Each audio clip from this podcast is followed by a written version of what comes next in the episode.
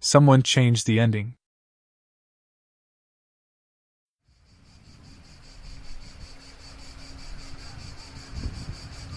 When I wake up, after a confused sleep, it is three o'clock in the afternoon, and I am no longer in pain. I am animated by a lucid and inexorable determination. I will go immediately to get her back. I will treat her as she wishes, as she deserves. I will fuck her on the floor of the house without even waiting to get to the room, and all the better if we are seen. It will be the end of an indecent farce. An anxious hurry begins to devour me. I have already wasted too much time. I hate everything about Tuscany. I do not intend to stay there a single second longer. I am in the grip of uncontrollable nervous excitement, close to hysteria. My hands tremble as I dress. I clench my jaws to keep from chattering my teeth. I cannot coordinate my gestures. I swallow a couple of sedatives and force myself to make the entire journey home in a state of complete narcosis. I succeed too well, so much so that I twice risk crashing into the guardrail. I don't even have enough clarity to reach a lay by. I have to stop under a viaduct, in the emergency lane. I recline the seat and lie down. I fall into a troubled half sleep and have a dream. Soundtrack Brother James by Sonic Youth.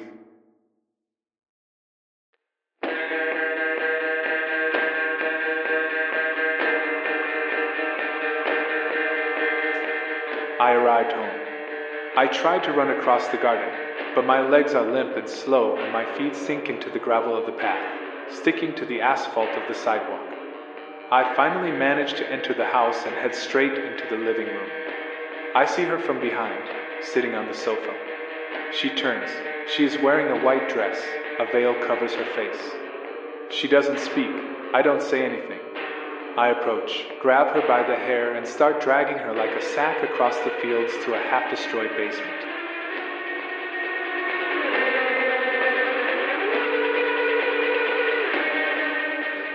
I take her in my arms, cross the threshold, let her fall to the floor, and kick her down the stairs. She stops against a brick wall in a dark corner. I reach her, grab her veiled head, and begin to slam it against a pointed arch, over and over again. But a strange force holds back my gestures and makes them ineffective. She laughs softly and lets herself be tossed around like a puppet. I can't lift the veil. I can barely see the black circles under his eyes and his mouth open in an absurd grin.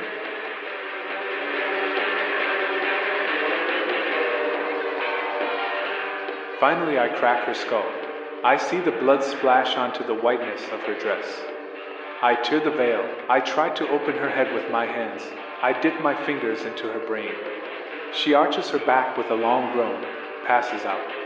I grab her wrists and insert them into the iron rings that protrude from the wall. I tear off her white dress and try to rape her, but the frames are frozen. The scene unfolds as if in slow motion. The effort is enormous. I would like to shout, but I am completely speechless. Desperation becomes more and more acute, becomes unbearable, dissolves into intense pleasure. I take off. The beating of my wings becomes thick and frequent. I no longer feel any fatigue. I remain at altitude sliding on the currents. She pulsates in unison with me. The rhythm of the contractions is light and regular. I tell her not to worry. I will continue like this until I kill her until I die without ever stopping.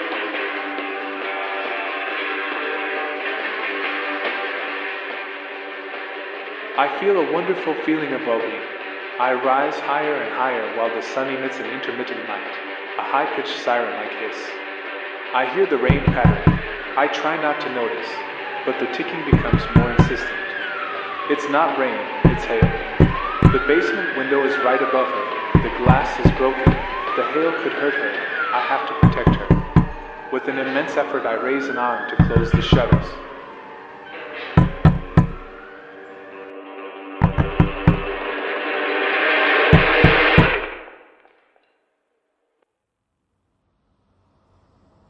I open my eyes. A policeman is knocking on the window of my car. I get up in my seat completely dazed. I roll down the window. You cannot stop in the emergency lane. Move away immediately or I will fine you. I apologize. Are you sure you are okay? Yes, thank you, I'm just sleepy. I didn't sleep last night. Can you tell me what time it is? 7:30 p.m. I deduce that I slept 3 hours. The policeman continues, reach a gas station as soon as possible. The next one is 5 kilometers away. I say thank you, start up again, and drive off.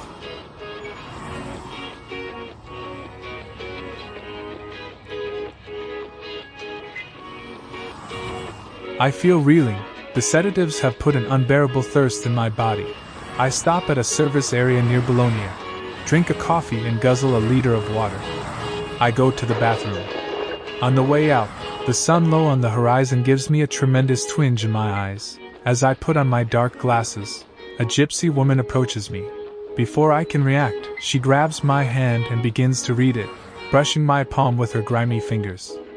My brother could never tolerate gypsies. I, on the other hand, who knows why, feel comforted by that contact. You bad, you desperado. Me take away bad you want? I smile at her exhaustedly. Why not? You takes this. She tells me, handing me a small ball of tangled thread. She closes my fingers into her fist and begins to utter incomprehensible incantations in who knows what obscure mixture of languages stroking the air with circular motions of her hand over mine. She opens my palm with a small exclamation of surprise. The tangle is completely untied, the thread flowing docilely pulled by her fingers. I appreciate the sleight of hand and reward it generously. I head for the car and drive off again. It is only at the highway toll booth that I realize, opening my wallet and finding it completely empty, that the wily magician is capable of far more skillful tricks. I am forced to fill out a long report. There is no way to make the toll collector understand that I am the victim. A perverse sense of humor assails me as I sign those stupid papers. Everything turns out exactly the opposite of what I had planned.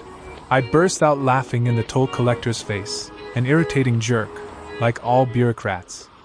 I have lost a lot of precious time. It is now 10 o'clock at night. My nerves are shattered, I am dead tired. I realize that in this condition I will not reach my destination alive. So I resign myself to sleeping a few hours in a service area. I sleep deeply for a few hours, my body needed it. When I wake up, it is now 1 a.m. I pull myself up and immediately get back behind the wheel.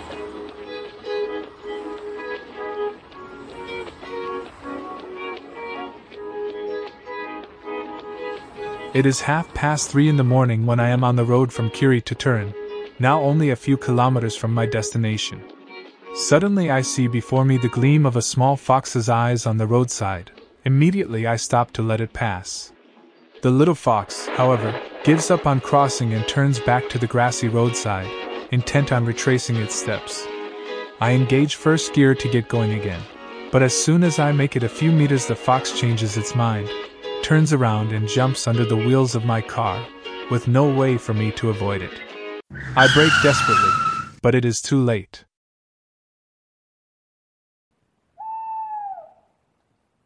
I stop desolate and rest my forehead on the steering wheel, unable to believe what has happened.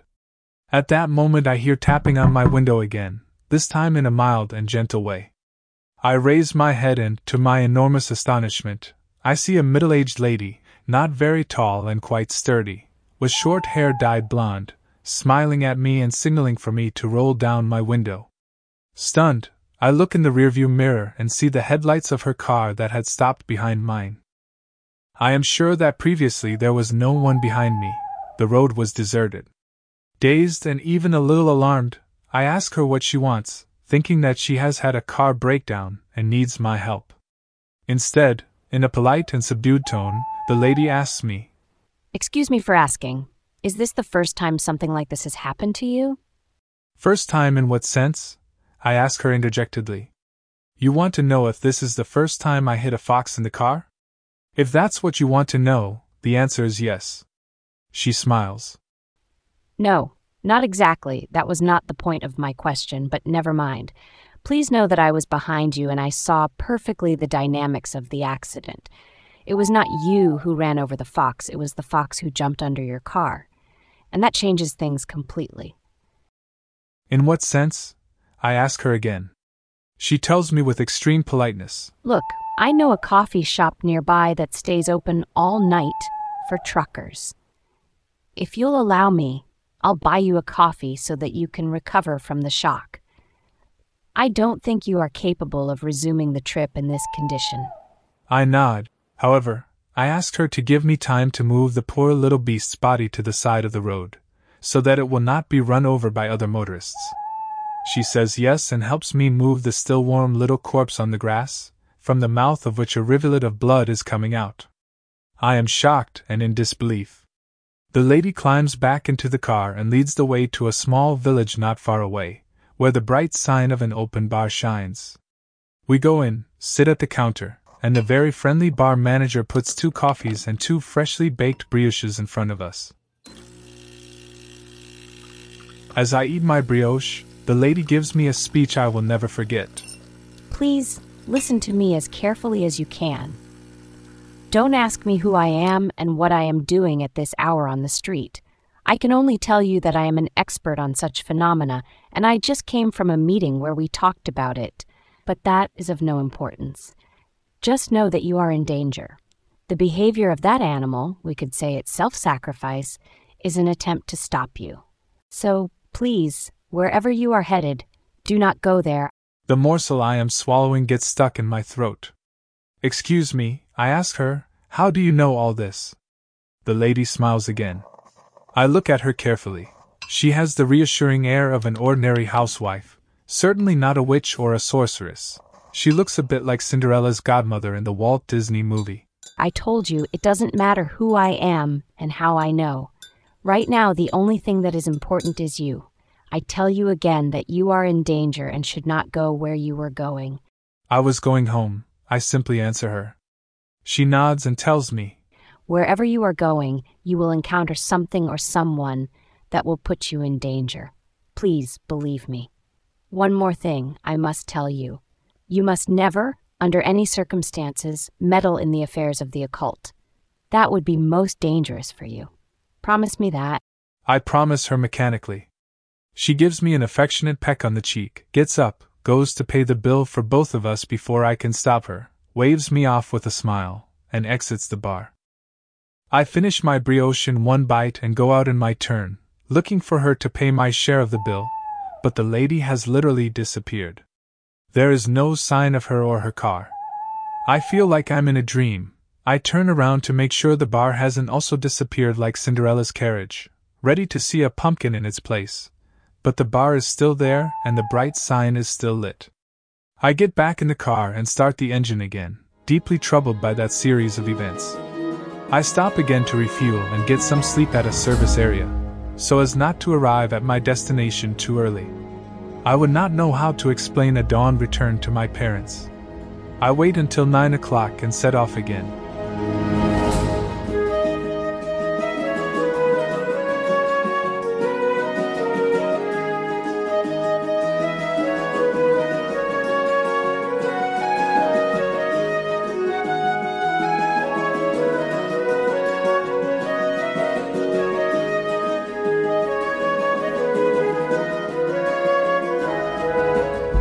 Finally, here I am at home.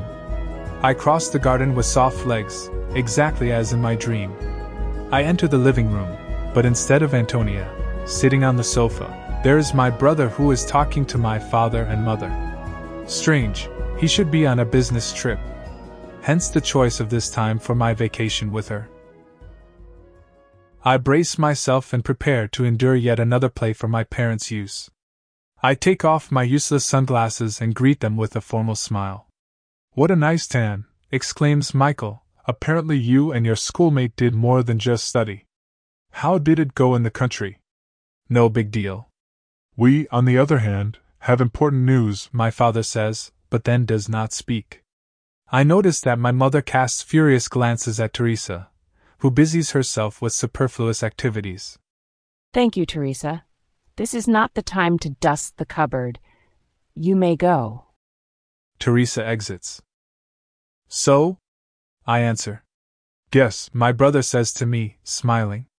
I'm too tired to play hide and seek with him, struggling to mask my irritation. What am I supposed to guess?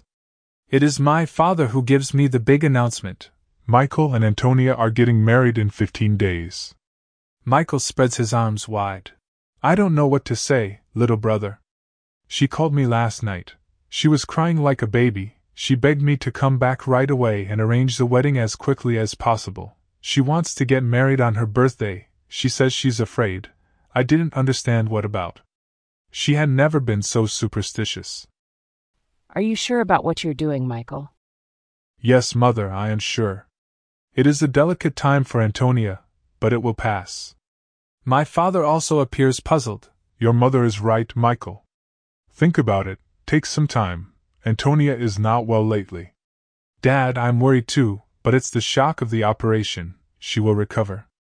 Doctor said she may not be able to have children. I know, but it is a risk I have to take. If I had wanted children at all costs, I probably would have left her for a younger woman. But I chose her, and I am not changing my mind. Besides, the wedding was already planned, you know that very well, it's just a matter of anticipating it by a few months. This is a rash decision, Michael, think about it. Please, Michael. My brother, irritated, cuts to the chase. Dad, Mom, the fact that you consider me a model son does not mean that I am your property. This is my life and I do not accept interference. That's all, have a good evening. Despite the pain that ravages me, I am compelled to admire my brother's consistency. Michael gets up to leave and abandon that unpleasant conversation. On his way out, he sees my expression, approaches me, and grabs my shoulders in a friendly gesture. Hey, little brother, cheer up. It's not like I'm going to the gallows. Congratulations! I exclaim, and back away with a fool's smile.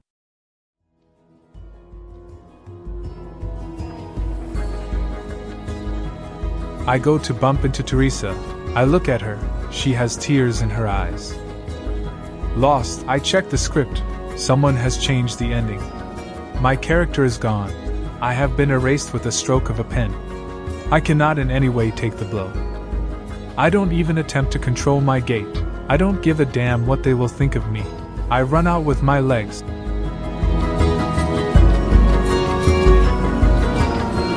I flee the room the house, the garden, the road, the fields, the world. I have an immediate need to hurt myself.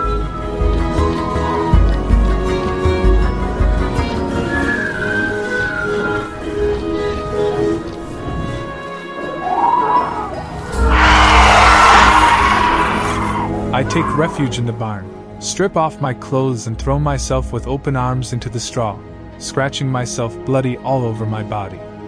I lose track of time. I wait for a long, long time. But she doesn't come, I don't hear her footsteps on the ladder. It is already night when I reemerge from that state of unconsciousness. I have had my fill of endorphins these three days. The pain I feel, coming back into me, is so strong that it almost breaks my heart.